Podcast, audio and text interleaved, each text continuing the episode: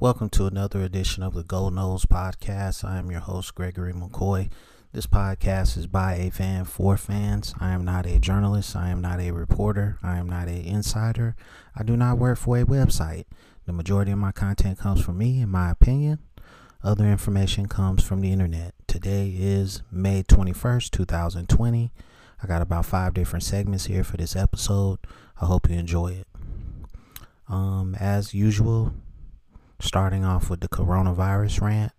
Um, right now, 1.58 million confirmed cases, 301,000 recovered, 93,806 deaths. Um, I was watching the news today, this morning. They are, um, they're trying to fast track a vaccine. Um, so I'm not gonna take it. I just don't like the fact that they're trying to fast track it. I think, you know, the damage is done. You know, we had a chance to get out in front of this in January and we didn't. And you know, I even say for myself, if I catch it, catch it and die, so be it. But I don't. I'd rather die from the virus than the vaccine. okay, which is probably both man created, but that's just my outlook on it. Um, I'm trying to just find some more from the latest information here. Um, U.S. United States to invest 1.2 billion to secure potential coronavirus vaccine from AstraZeneca. Um, that just came out today about 10 minutes ago. So this podcast was recorded 8:41 a.m. May 21st, 2020, so about 10 minutes ago. Um yeah. So let's see. Government to bankroll government to bankroll human trial and ramp up manufacturing capacity as part of Operation Warp Speed, hoping to get doses in October. Wow. That's insane, bro. I mean, everything that we've been led to believe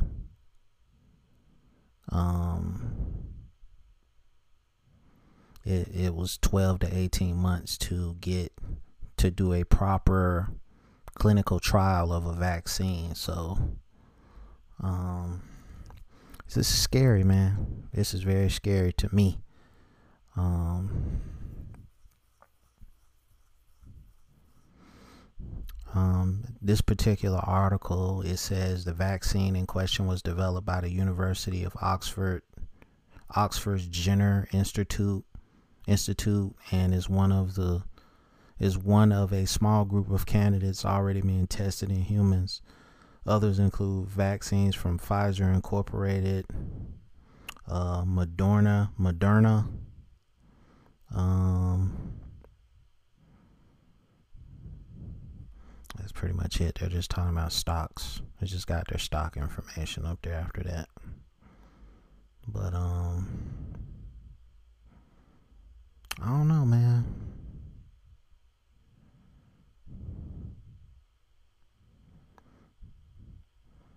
Um, latest updates on where I live. We got 137 new cases of COVID 19.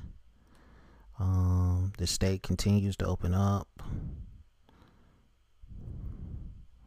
Oh, well, that's not the latest. That's May 19th, so that's like a couple days behind. But um, it is what it is, man. It's, I mean, like I said, do your research, get on some type of vitamin C, then just do your research. That's all I can tell you. Um, moving on to the next segment, which is entitled Leonardo DiCaprio. Still box office question mark. I say yes. Um he and uh, Will Smith are probably my two favorite male actors right now. Sylvester Stallone and Arnold Schwarzenegger held that title for a while, but they're like almost 80, so it was time to revert to something else. Um, I haven't seen this Once Upon a Time in Hollywood. It doesn't interest me. I mean, just some of the classics Wolf of Wall Street, Inception, um, The Great Gatsby, The Departed, um, Django Unchained. Um, Basketball Diaries is a classic. Blood Diamond. I really, I mean, Titanic was epic, but I didn't really like it. The Man in the Mask. Um,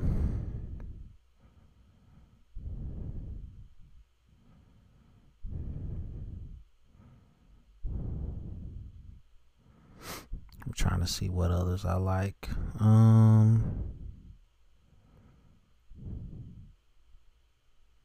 that's pretty much it. But I just wanted to throw it out there. I think Leonardo DiCaprio needs to cross over into uh, the the um, superhero movie universe. I think he would make a phenomenal Lex Luthor.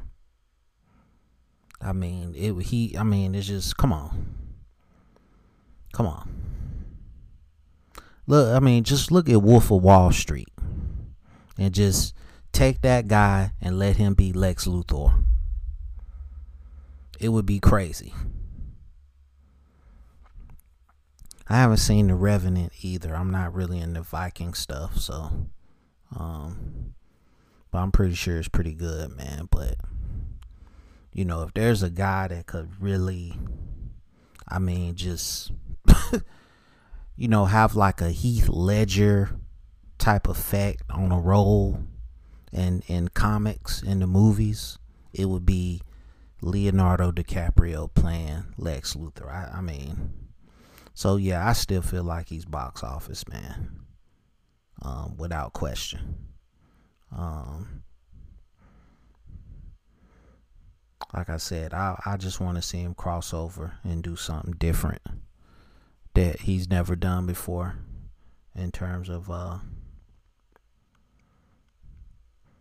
um, movies. I mean, he was brilliant in The Django Unchained, Wolf of Wall Street. I mean, pretty much everything. But um, you can only hope that he does that someday. So, uh, The Departed, classic movie, one of my favorites. I already said that, but um, he played the hell out of that role. Um, Inception, those Inception, Wolf of Wall Street, The Departed, uh, Django, um, Blood Diamond. Those are probably oh, and Gangs of New York. I forgot about that. Phenomenal in that movie, man. Phenomenal in that movie. One of my favorites. They don't even have it listed here. Uh they don't even have gangs in New York listed on here. But those are like my top. I'm not gonna rank them, but those are my top Leonardo DiCaprio movies, man. Um. So, I mean, hopefully, hopefully, you know, the powers that be can make that happen with the Lex Luthor uh, dream. Um, moving on to the next segment, getting into the Florida State stuff. Florida State's biggest hurdle itself. Um, I've said it once, I've said it a thousand times. Mike Norvell has to get this team to believe in itself. Mike Norvell has to get these men to play hard for 60 minutes. Um, Mike Norvell has to change, he has to flip the roster really first and foremost the offensive line. I think you're pretty okay everywhere else, but you have to flip that offensive line. Okay, from soft to bulldozer, rhino.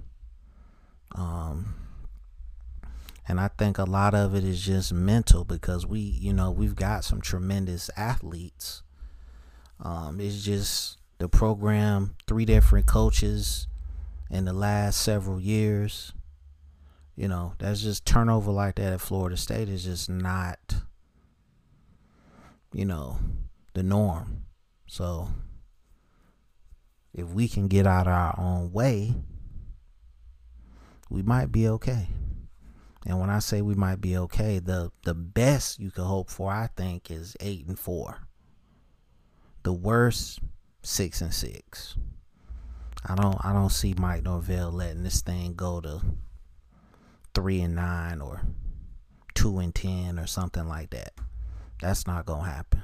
I believe these guys are gonna go out and play hard for this guy.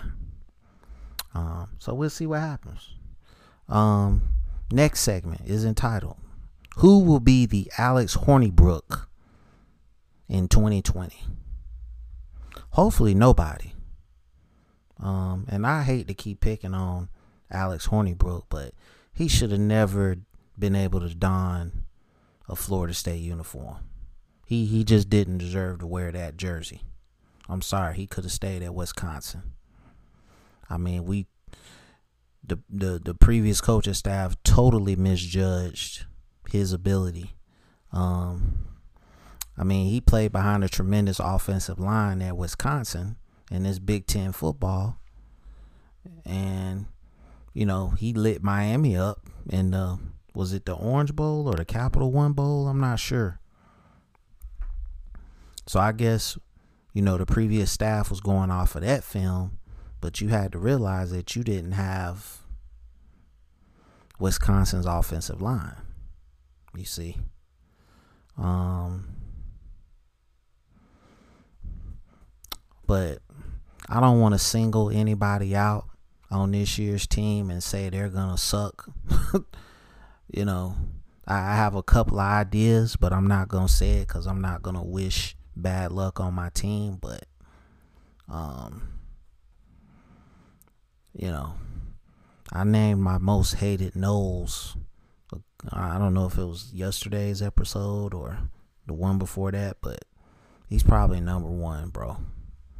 Um, so anytime I can bag on him, I'm gonna bag on him. Um, last segment is entitled "Can Norvell Really Make a Difference?" Ah, uh, that's what they're paying him to do. Um, this COVID nineteen stuff really didn't help him his first year. I mean, you this year is kind of like Jimbo's last year when the hurricane thing jumped off. Um, and you had to wait a couple of weeks to play that. Was it a week or two weeks? I don't. I'm not sure to play that first game, or we missed that first game. I'm not sure. Um, against Louisiana Monroe or whatever it was, but he has to make a difference. That's what they're paying him to do. He has to come in and change the face and the landscape of the program. Um, you know, the quarterback situation, I don't think you, you march a true freshman out there against West Virginia at a neutral site game. Um, I think you give James Blackman a chance, but you have to know what James Blackman is. All right? And you have to get the ball out of his hands quickly and not allow him to think. Not saying that he doesn't have the ability to think on the field, but history has told us the longer he holds on to the ball, the more likely something bad is going to happen. So, screens, dump offs, slants, quick outs, things of that nature um, is what you have to do for James Blackman for him to be successful. And once he gets that going, then you try a bomb to Scary Terry. All right. Um, offensive line, well documented on this podcast. No need to go any further than that. Uh, wide receivers were pretty good, stacked at tight end and running back. Um, defensive line is is we've got a lot of players that they've acquired through the, the various transfer portals. Linebacker is solid. DB is solid. Um, special teams are okay. Um, so, you know, I'm expecting seven and five, six and six, seven and five right now is my expectation. Okay, if they can come out there and play hard every game, maybe eight and four. But you you still got a lot of players on this team from the previous couple years and we don't know how their attitude is going to carry over. That's this is where Mike Norvell makes his money. He's going to have to get those players either buy in or they're gone. You don't need players that's going to take away from what you're trying to establish. All right. Um, so that's going to conclude this episode. I hope you enjoyed it. It's available on YouTube. It's available on all podcast platforms. Be safe, be kind, be courteous. Do your research on flu and respiratory viruses. And as always, go Noles.